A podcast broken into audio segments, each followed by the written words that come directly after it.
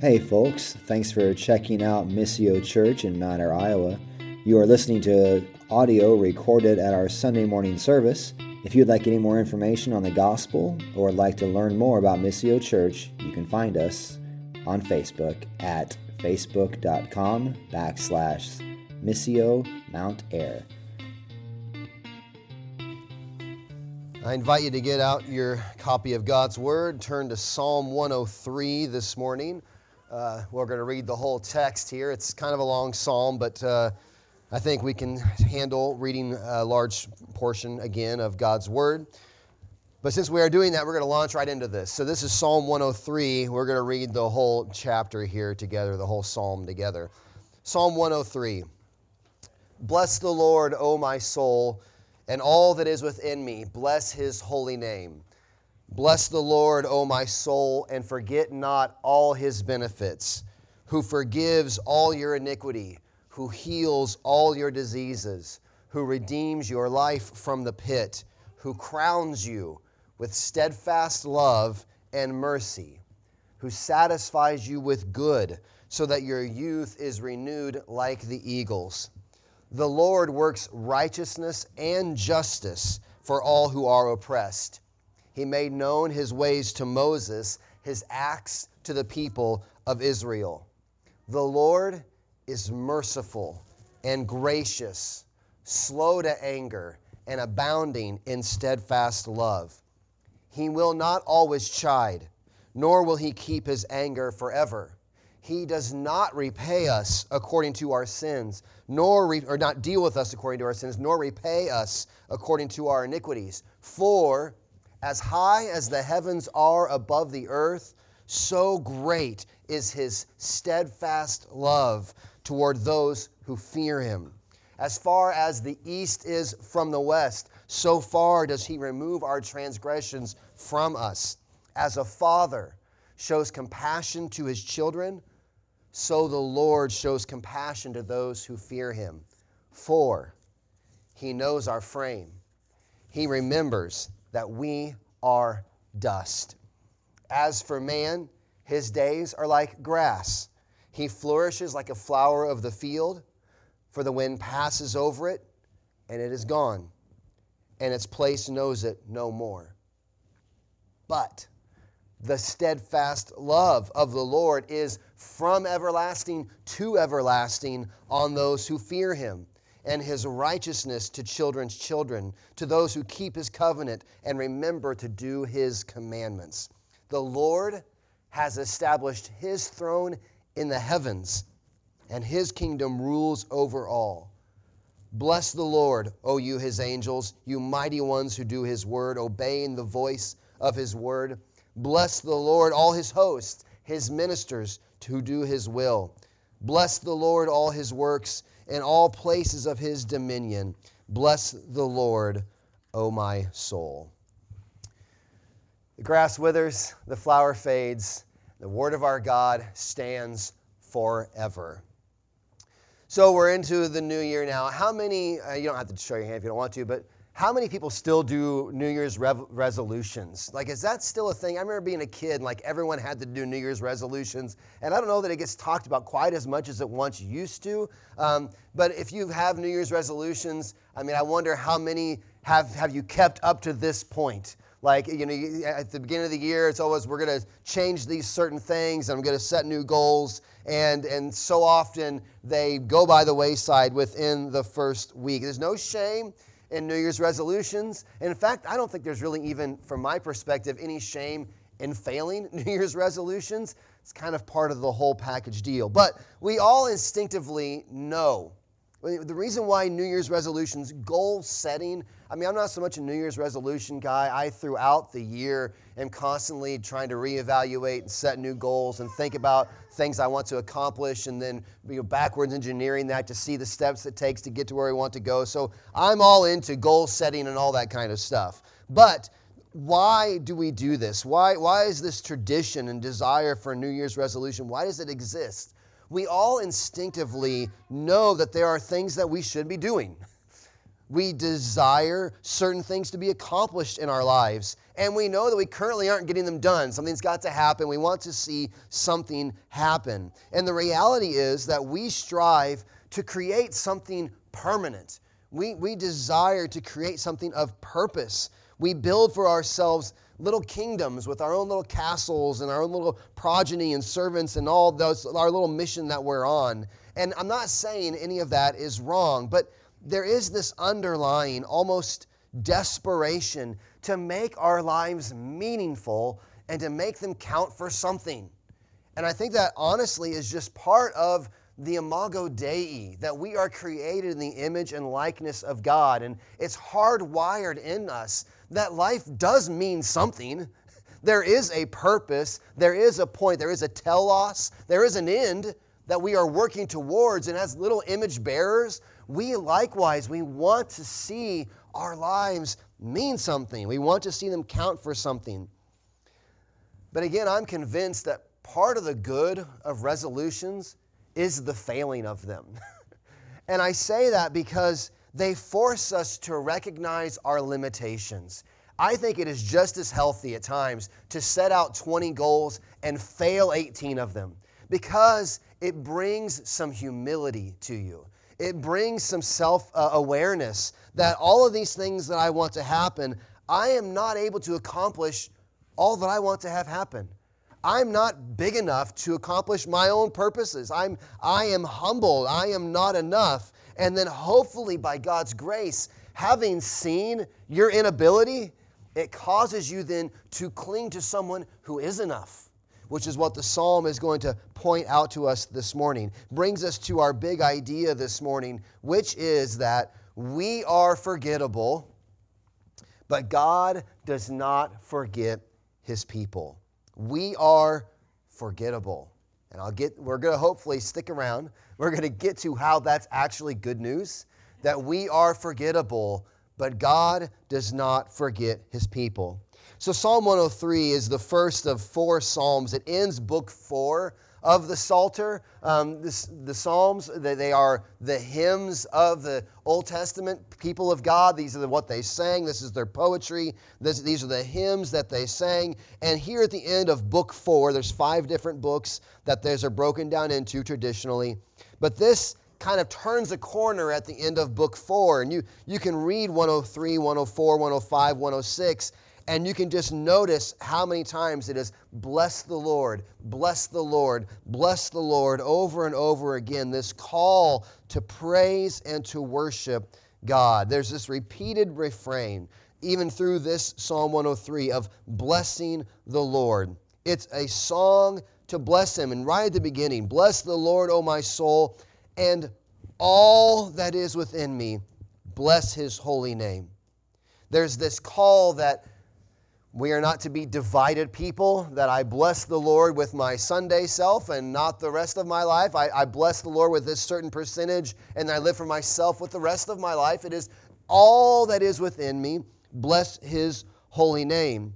And then goes on, David makes quite a list of all the blessings that God pours out upon his people. And he returns to the theme at the end, right? We won't go much into verses 20, 21 and 22. But again, this refrain Bless the Lord, the angels, mighty ones that do his deeds, all the hosts, ministers, these supernatural beings, basically places in all of dominion, everywhere is called to bless the Lord.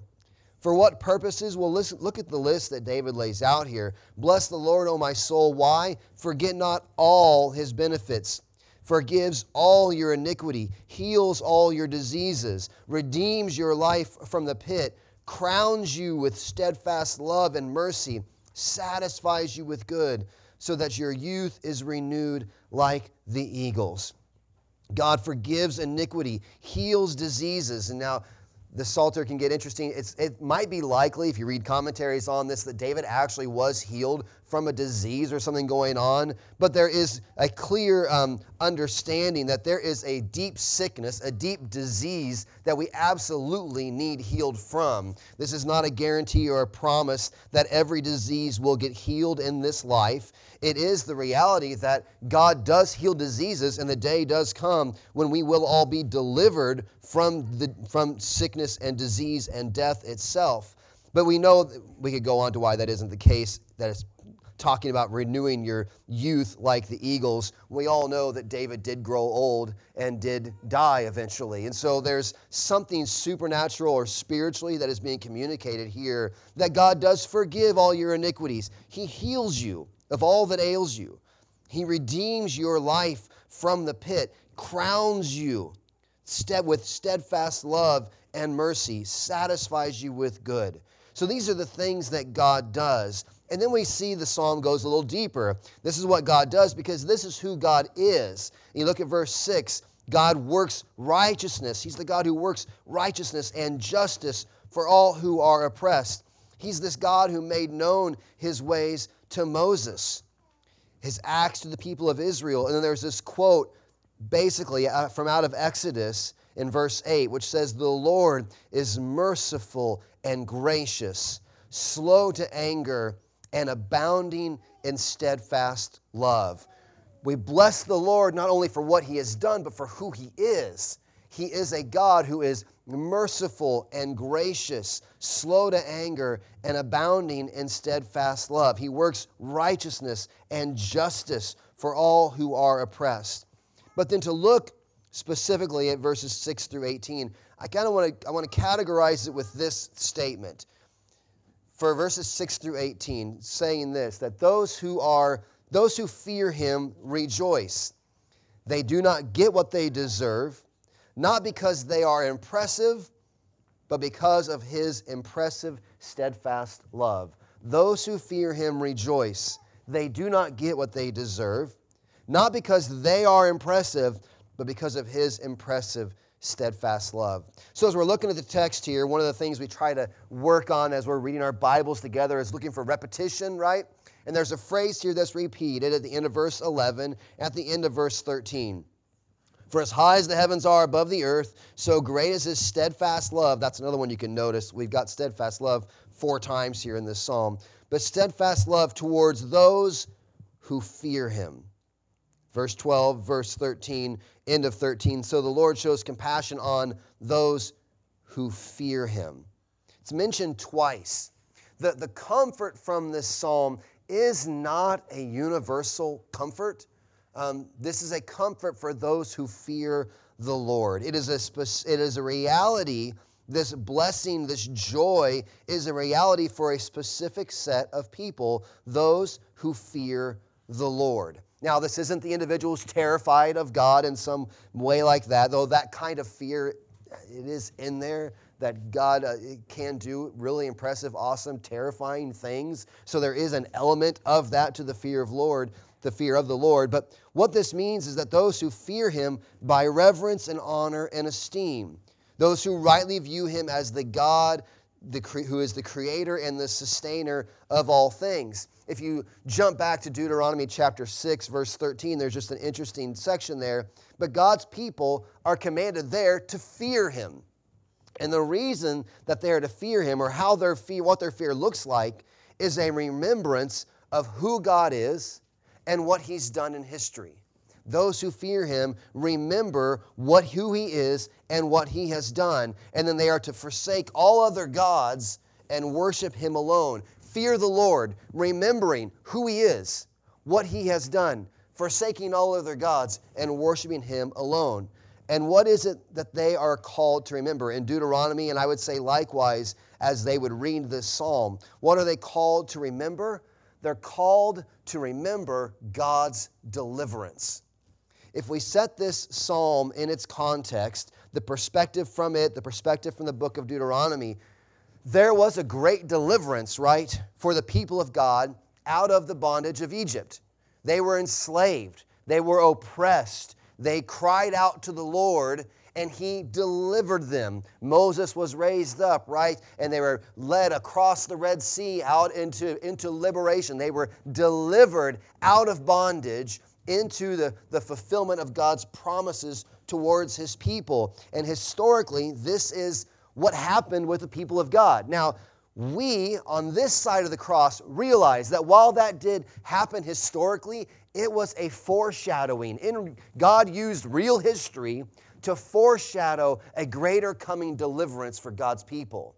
That, that Moses is the foreshadowing of a greater deliverer, and his name is Jesus, who's going to show up and who's going to liberate God's people out of their bondage of sin and death and lead them through the Red Sea, a baptism of sorts, into new life, promise the fulfillment of his blessings. And so, while you, if you were a Jewish person back uh, pre uh, Christ, you would have read this and known that the remembrance, the fearing of Him is remembering God's work delivering us out of Egypt and to become His people. And then as we take the promised land, we today, sitting here, know that that deliverance, that fearing of Him, and that remembrance of who He is and what He has done is what He has done for us through Jesus Christ. This call, He, um, Lord, is merciful and gracious, does not always chide, keep His anger forever, does not deal with us according to our sins, nor repay us according to our iniquities. They would have been astonished that God didn't leave them in slavery, in bondage. They knew their own rebellion. They knew their they knew God's promises, but they knew they didn't deserve them. And yet God rescued them out of them. They raised up a deliverer because they cried out to him. We likewise, sitting here, know that God ought to, if, if we are left to ourselves, we have a lot of sin that ought to be dealt with. And we ought to be dealt to with according to our sins, according to our iniquities. And yet God does not deal with us on that, on, that, on that account, on those terms. Why? Because he has dealt with Christ. For those who are his people, if you are here and you have turned from your sins and you are trusting in Christ as your substitute, the sins that sat against you have now been placed upon Christ, such that God does no longer deal with you according to your sins, according to your iniquity. He dealt with Christ the punishment that we deserve as sinners, those in rebellion against Him, taken away, not being dealt to us according to our iniquities, removing our, our transgressions as far as the east is from the west, has been done because of the work of Christ. And that's really the hinge of this psalm. If you don't see that in the psalm, you're going to miss, you're going to miss all of the, the whole point. Without knowing Jesus and his atoning work, without faith in him as your substitute and Savior, the joy of this psalm is going to be lost on you. That's, it doesn't exist. That how does God not deal with us according to our sins? Why does he not repay us according to our iniquities? For his people, he has laid their iniquity and their sin upon his Son that they might be forgiven and that their sins might be removed as far as the east is from the west. This is exactly what Jesus has done for his people. And for those who, who now know this truth and rejoice in it, we fear his name. Look at what God has done. Look at what God, how God has worked. Look at who He is. Look at what He has done to work salvation. I now honor, I, I, I worship no other gods. He alone is worthy of my blessing and my honor and my worship. I fear him. I rejoice in him. Those who fear him rejoice. Why? They do not get what they deserve. And that is something worth rejoicing over. that is something worth rejoicing over. Now, this is where the psalm makes my head. I, the ne- now we're going, I'm like, what is, how this doesn't fit? because where we next go to, though we have this great joy of, of God working on our behalf to save us and to rescue us from our sin and transgression and iniquity, where it goes to is that He has done this because He remembers that we are dust. dust, not very consequential and I'm not just hang in here with me, but if you go through your house and you dust, It, you, aren't, you aren't treasuring it up to keep it all for later. You're trying to get it all gone, right? Dust is not, a, we're not fans of dust. It's, it's in, and, it, and it floats around through the air and it lights here and it lands there. It's, he remembers we are dust. This is who we are. We, we come and we go. We are the, like a grass we flourish like the flower of the field. The wind blows over it and it is gone. I can tell you, I, as I walk through all of these yards and towns and it freezes and it thaws a little bit, there are places that I know had grass, but they don't anymore. It's just mud spots. You know, and that, that the grass flourishes up at the right season, and then when the season's gone, the wind passes over it, and it is forgotten. This is why I'm so we're in a psalm of praise to God for his great works. And then it goes to because you're so lowly, which is where Psalm 138 talks about God remembering the lowly. God has, has done this great thing. Oh, yeah, because you're, you're dust.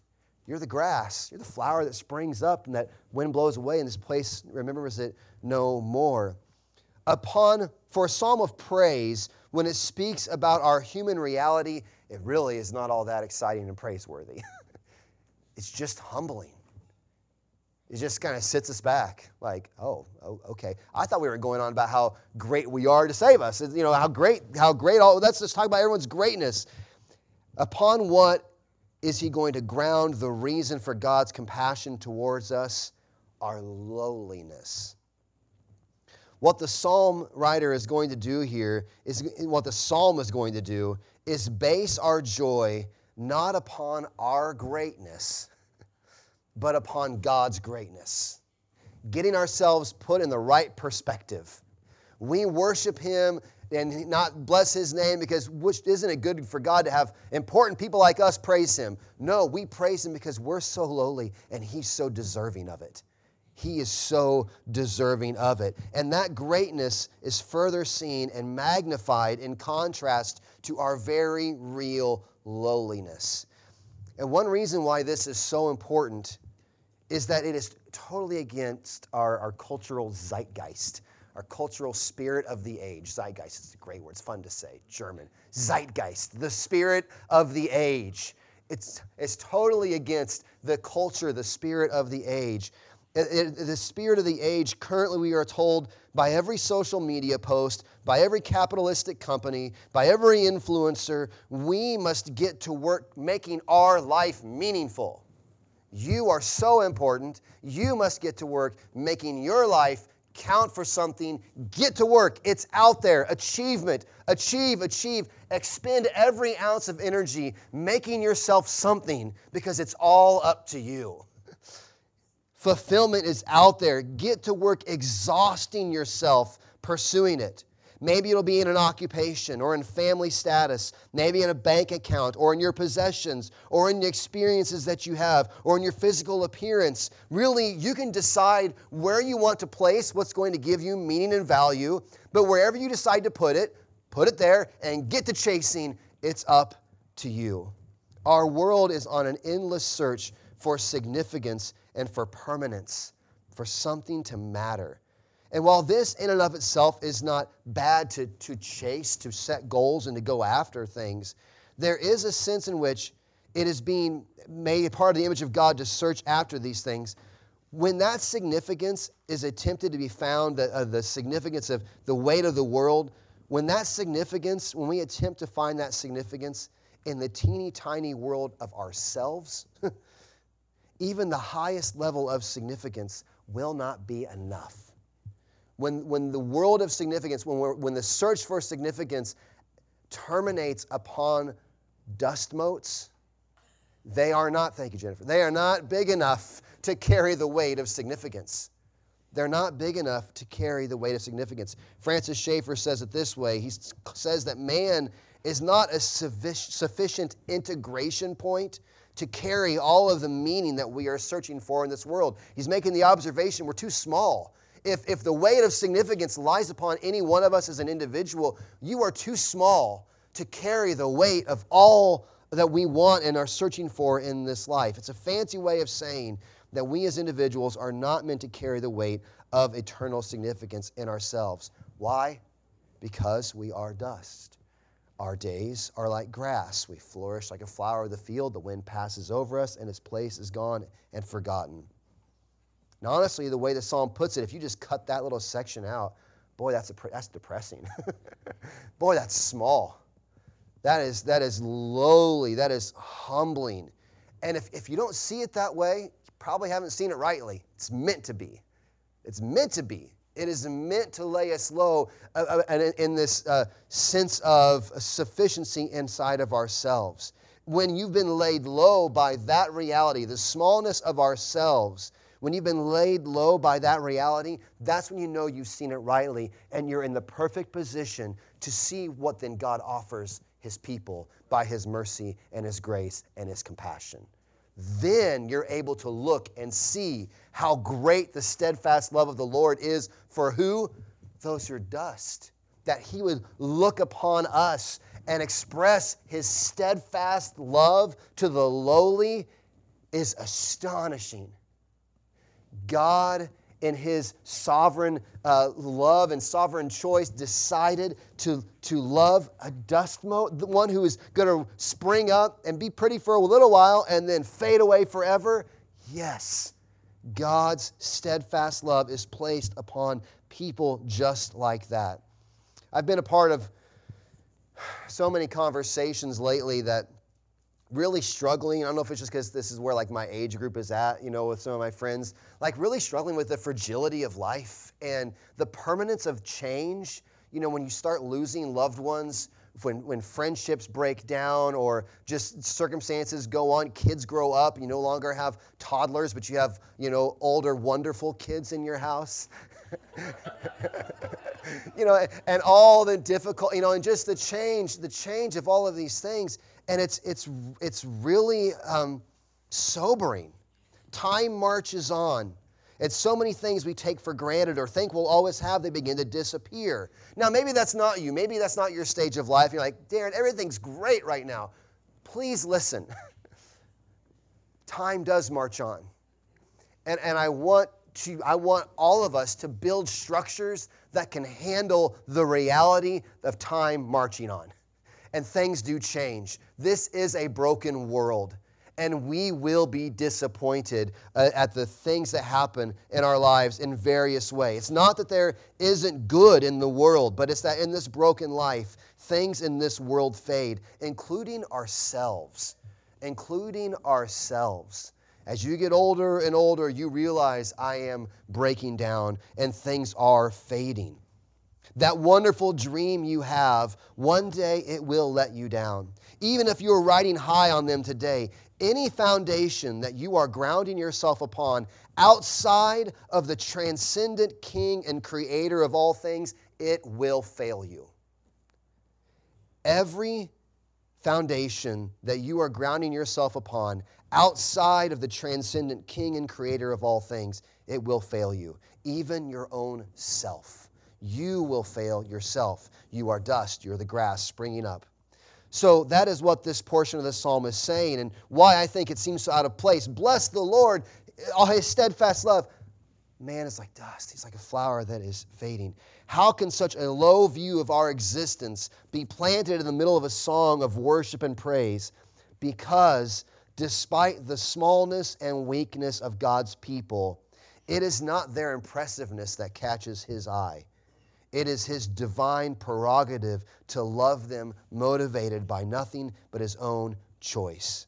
There's really three ways we can respond when we come to this realization about ourselves. We can deny it and double down. No, Darin, I am huge. I am meaningful. I am going to give my life significance. Forget that. That's, a, that's, that's hokey. I'm, I'm to I'm to deny it and double down and go after my own self importance. We can accept it and despair. I am a dust mote. Things are never changing. I'm just going to plunge into the desperation and the depression that exists there. Or we can face it and then look outside of ourselves for ultimate purpose, meaning, and fulfillment. The joy of this psalm comes not in avoiding the reality that we are dust, not in pretending like we are creators of meaning and value, but instead by embracing that truth that we are dust despairing of our own ability to satisfy, and instead clinging to the one who crowns us with steadfast love and mercy, who satisfies us with good, and that good is Himself. Where is the hope when our eyes are opened to the shifting sands of this life and our fading place in it? Our hope is that God's love for His people is everlasting. We are forgettable. But the good news God, who is an everlasting, omniscient, all knowing God, He does not forget His people. According to this world, we're absolutely forgettable. You could go down the history of, you know, you, you try to think about, we've said this, we're a church in the courthouse. We're not the first church in the courthouse. There have been several churches when the founding of Mount Ayr that were in the courthouse. Do you know any of them? No. I know a few because I know the but I but but but but give a hundred years. If the permanence is of this life, it, it is it is fading. It is fading. The shifting sands. Where is our hope? Our hope is that though we are forgettable, God does not forget his people. No matter how small you are, no matter how small your circle is, no matter how shrunken down your life may be, no matter how uh, hard pressed it may be from all sorts of angles, no matter how full of promise it is, God does not forget his people. Our hope is that God's love for his people is everlasting. As far as the east is from the west, so far does he remove our transgressions from us. As high as the heavens are above the earth. Think about that. How high are the heavens above the earth? It, it, it, it, doesn't have there's no way to talk about like how high the heavens are above the earth the sun is 9 million miles from us or something like that it's like it's, it's outrageous i maybe more than that i maybe made an understatement huh 93 million. Okay, I was, I, I was down by a power of 10. Okay, so 93, it's, you know, how high are the heavens above the earth? They're pretty high. So great is his steadfast love towards those who fear him. How can we face the future? How can we face 2023 and all the varying upendings of life? It isn't by grounding ourselves in the things of this world, it is staking our claim, the steadfast love of the Lord as high as the heavens are above the earth, so great is his love towards those who fear him. What are you grounded upon? To be anchored to self is enslavement. It's in bondage that will ultimately fail you. But to be anchored to Christ is liberation. To know and settle yourself in His steadfast love empowers you to not be crushed when life doesn't go the way that you want it to. And it frees you up to enjoy the things of this life because they're not carrying the weight of the world. But you can enjoy them for what they are the good gifts that He has given you. We may be forgettable on countless fronts, but God does not forget His people. His steadfast love for them is from everlasting to everlasting. He's removed their sins as far as the east is from the west. They are His. He will never forget them or allow them to come to ultimate shame or disappointment. Let's pray. Father, may this truth from your word be not just words we hear or, or, affirmations or promises that we hear and assent to, God. I pray that by the power of your Holy Spirit, for those who are yours in this place this morning, those who fear you, God, I, I pray that if there are those who don't know you listening to this, that God, they would desire that sort of firm foundation to be found in Jesus Christ alone. And for those of us who do know you, God, I pray that you would once again restore to us the joy of our salvation.